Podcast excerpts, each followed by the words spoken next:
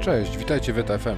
Nazywam się Sebastian Grubel i mam przyjemność prowadzić ten podcast, w którym co tydzień dzielę się najświeższymi informacjami o frachcie oceanicznym, a już niedługo również o lotniczym i kolejowym. Swoją przygodę z frachtem morskim rozpocząłem w 2005 roku i od tego czasu po stronie firm spedycyjnych pracowałem w różnych obszarach. Przeszedłem ścieżkę od małej, rodzimej firmy spedycyjnej po globalnych gigantów, od pracy operacyjnej po przewodzenie rozwojowy biznesu w kilkunastu krajach. Zacząłem nagrywać ten podcast, aby podzielić się z Wami tym, czego się nauczyłem. Dzisiaj podsumujemy sobie, co wydarzyło się w szóstym tygodniu kalendarzowym. Zaczynamy tradycyjnie od aktualności związanych ze stawkami. Co ciekawe, pomimo trwającego już chińskiego Nowego Roku, nie widać na razie na horyzoncie obniżenia popytu na fracht. Stawki do Europy Północnej w tym tygodniu wzrosły o 2%, a do basenu Morza Śródziemnego spadły o niecałe 1,5%. Globalny indeks jest na, na bardzo stabilnym poziomie, jest to więc kolejny tydzień bez znaczących zmian. W ostatnim odcinku rozmawiałem z Dominikiem Landa o terminalu DCT Gdańsk i tak dobrze nam się rozmawiało, że postanowiliśmy częściej podyskutować o tym, co dzieje się na rynku. Dominik od 2006 roku zarządzał operacjami w Maersk Line, a od 2011 rozwija DCT Gdańsk, o czym szerzej dzielił się w poprzednim odcinku. Wierzę, że nasze doświadczenia się wzajemnie uzupełniają i powinno być ciekawie. W, tym tygodniu e, wywiad z, e, z Sorenem Sku, omówienie wyników finansowych e, Merska, w których pojawiło się kilka ciekawostek. Dziennikarze, chyba amerykańscy, zadali pytanie: OK, no to w takim razie słyszeliśmy, że bardziej Wam zależy na importach do Europy i do Ameryki, bo są lepiej płatne i nie chcecie wydawać pustych kontenerów pod eksport z powrotem, bo zależy Wam na czasie, żeby obrócić. No, jak najszybciej oczywiście. Skuta, który wymijająco na to odpowiedział. E, mhm. co, co ty o tym myślisz? Dzieje się coś takiego u armatorów? Cóż, znaczy myślę, że może odpowiedź była związana z tym, że y, tuż przed chińskim Nowym Rokiem wszyscy chcą wypchnąć wszystko z Dalekiego Wschodu, szczególnie z Chin. Także e, może, e, może w tym należy upatrywać przyczyny tego, że faktycznie jest w tej chwili największy fokus na importy do, do Europy i do Stanów.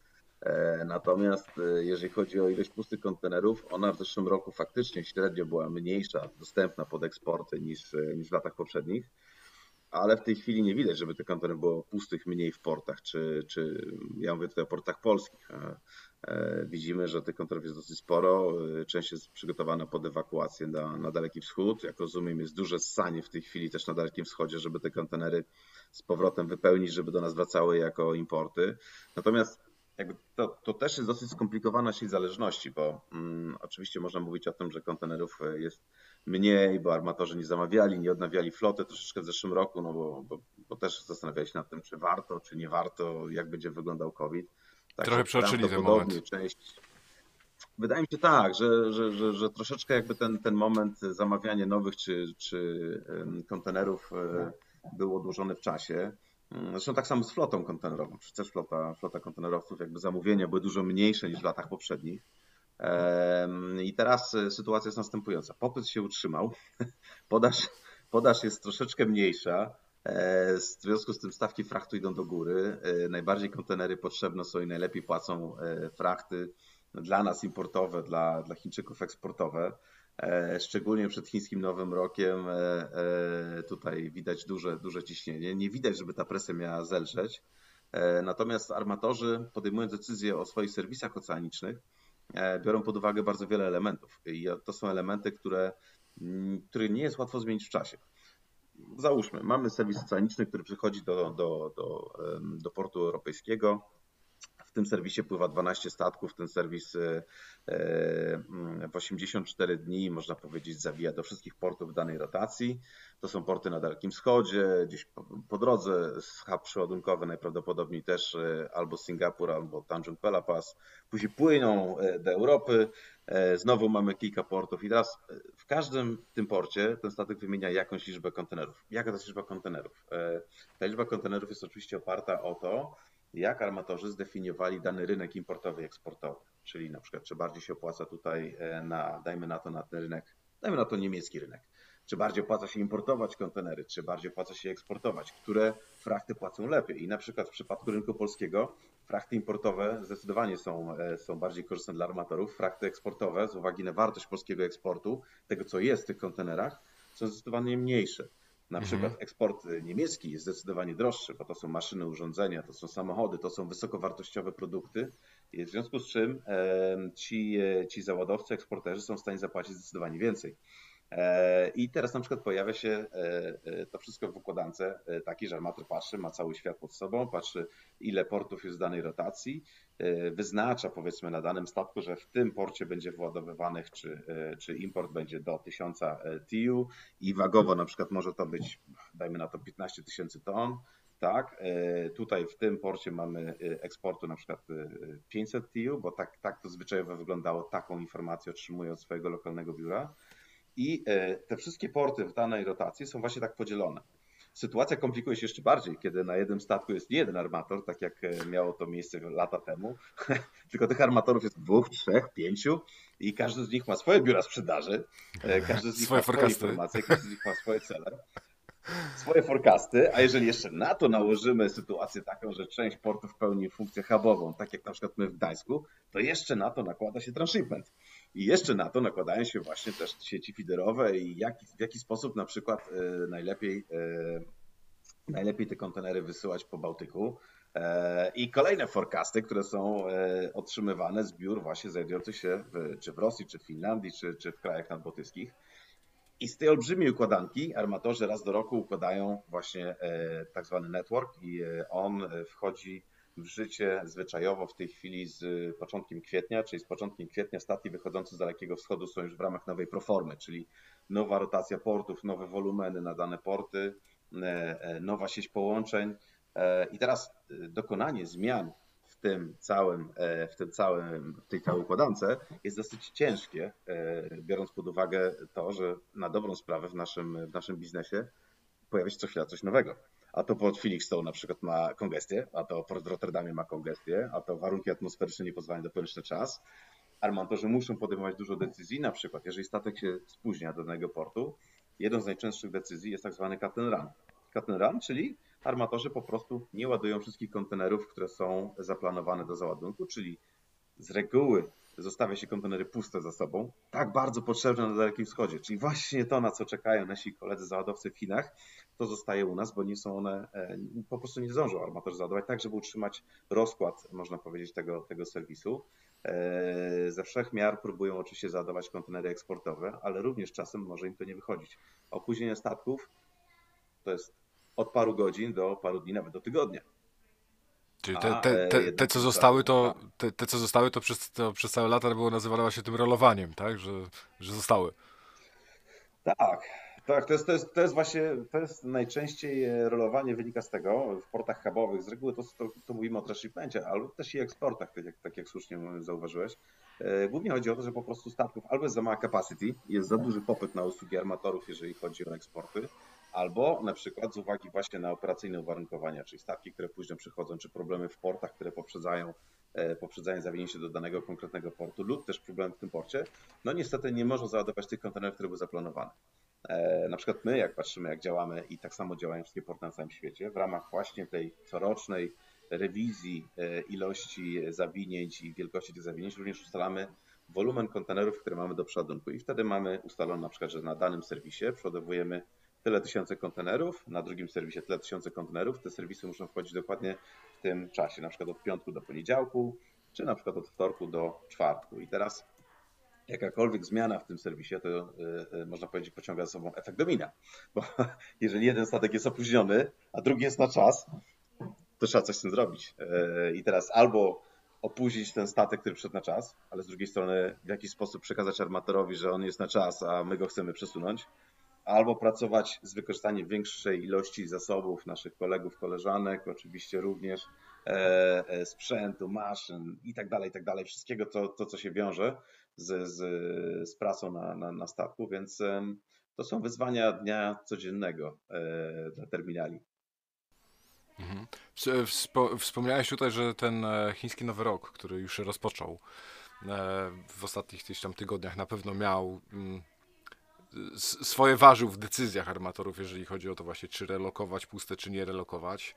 No ale tak, chiński Nowy Rok się zaczął. E, to taki okres e, na przestrzeni roku dosyć e, znaczący, jeżeli chodzi o ten główny trade, czyli import z Dalekiego Wschodu, który, wokół którego dużo się działo, zwłaszcza z perspektywy stawek dostępnych właśnie miejsc eksportowych z, z Chin, tak zwane blank sailingi w przeszłości, żeby gdzieś tam też przeciwdziałać temu spadkowi popytu na, na usługi gdzieś tam przewozu z Dalekiego Wschodu. Ten rok jest inny. Ten rok e, ma, jest wiele spekulacji co do tego, co się wydarzy po, po chińskim Nowym Roku. E, spekulacje idą raczej w kierunku, że e, po chińskim Nowym Roku, jak już zelżeje ten główny wielkość przewozów, które jeszcze gdzieś tam się nagromadziły, to że stawki zaczną topnieć. I jest tu trochę teorii związanych z tym. Na to wszystko nakłada się no, ogólnie ta nasza rzeczywistość pandemiczna, czyli to, że do tej pory wszyscy siedzieli w domach. Wbrew temu, co na początku sądzono, siedzenie w, domu, w domach jednak zwiększyło tą konsumpcję, czyli ten popyt na e, towary wzrósł i, i to też tam gdzieś się nałożyło na te, na te ceny, które mamy dzisiaj. No ale teraz już wszyscy jakby czekają na to, żeby jednak te, te gospodarki się uwolniły, żeby ludzie zaczęli podróżować i, i, i wiele w, e, można znaleźć wypowiedzi takich, w których e, powiedzmy popyt na towary drastycznie spadnie, bo ludzie konsumpcyjnie rzucą się na usługi, na wakacje, na e, parki, rozrywki itd., tak itd. Tak to tworzy taką bańkę moim zdaniem, taką bańkę, która w, może w, różnie pęknąć, że, że tak powiem. Co, co, co, ty o tym myślisz? Jak tutaj czego możemy się spodziewać? To jest bardzo dobre pytanie i e, myślę, że nie ma jednej dobrej odpowiedzi. E, jeżeli chodzi o, o zmiany w zeszłym roku, tak jak mówisz, to był rok absolutnie inny od pozostałych e, i konsumpcja raczej obróciła się właśnie w stronę konsumpcji e, dóbr i rzeczy, aniżeli usług, no bo ciężko było konsumować usługi, kiedy nie można było pójść do kina, czy wyjechać do hotelu, czy pójść do knajpy, czy napić się e, z przyjaciółmi, że tak powiem, piwa, tak? Natomiast Wydaje się, że frachty morskie na razie będą się utrzymywać. Armatorzy nie zamówili nowych jednostek, dopiero teraz ponownie zaczynają wchodzić order booki i zaczynają armatorzy zamawiać coraz więcej jednostek, e, ale one znowu wejdą do użycia prawdopodobnie w przeciągu półtora do dwóch lat. Kolejnym elementem jest, jest to, że wydaje mi się, że armatorzy wyciągnęli troszeczkę, e, e, troszeczkę lekcji z tego, co się działo i e, w tej chwili są dużo bardziej ostrożni, jeżeli chodzi o, o otwieranie capacity, czy otwieranie powiedzmy tych możliwości załadowczych dla, dla klientów. My na przykład nie zauważyliśmy w tej chwili, żeby armatorzy masowo e, zawieszali połączenie, tak jak to było w latach poprzednich. No, właściwie zawsze okres chińskiego Nowego Roku był tym okresem, kiedy kiedy armatorzy decydowali się na, albo na zmniejszony tonaż, albo w ogóle na zawieszenie danego połączenia w danym tygodniu. W tej chwili mamy jedno takie potwierdzone zawinięcie, e, które będzie zawieszone i ono będzie dopiero na koniec marca. Natomiast e, w tym samym czasie dowiedzieliśmy się o kilku statkach, które będą dodatkowych przywozić kontenery importowe i to będą extra dischargery, jak to się ładnie nazywa. E, także te statki będą do nas przychodzić, więc na dobrą sprawę ten efekt będzie zniwelowany, czyli masa ładunkowa jest dużo większa niż w latach poprzednich. E, w związku z czym spodziewam się, że prawem popytu i podaży armatorzy utrzymają swoje stawki. Zresztą słyszeliśmy już zapowiedzi kilku armatorów, e, między innymi bodajże Maersk Line, który mówi o tym, że e, w 2021 roku spodziewa się rekordowo wysokich przychodów. Najprawdopodobniej, ponieważ nikt nie działa w bańce, pozostali armatorzy również mają takie plany.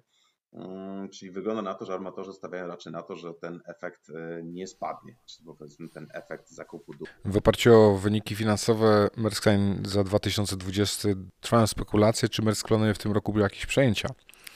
E, z raportów wynika, że armator dysponuje potencjalnie kwotą 20 miliardów na ten cel. E, lubię osadzać pewne liczby w kontekście, także dla kontekstu. ZIM, o którym ostatnio wspominałem, o jego debiucie giełdowym, w tej chwili wyceniany jest na 2 miliardy, czyli 10 razy mniej niż ta kwota, którą e, dysponuje Maersk. A już widać pierwsze informacje, dosłownie z dnia dzisiejszego, że ZIM e, wykorzystuje te środki, które pozyskał z debiutu e, i złożył zamówienia na 10-15 tysięcznych jednostek klasy Neo Panamax, e, czyli takie, które mogą podróżować kanałem panamskim. Również w tematyce powiększania floty. W zeszłym roku europejscy feederzy, czyli Express Feeders i Unifeeder, powiększyli swoją flotę o bardzo dużo, bo ponad 20%. A w tej chwili tak z, z, rynku przychodzą informacje, że jednak popyt wciąż przerasta podaż, jeżeli chodzi o miejsca na fiderach.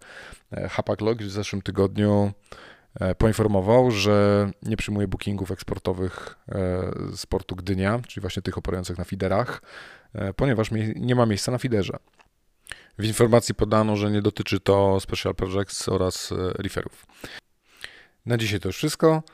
Tradycyjnie bardzo dziękuję Wam za bycie z nami. Będę wdzięczny za e, komentarze, sugestie e, tego, czy format Wam odpowiada, czy długość Wam odpowiada, jakich tematów jeszcze chcielibyście posłuchać w nadchodzących e, odcinkach.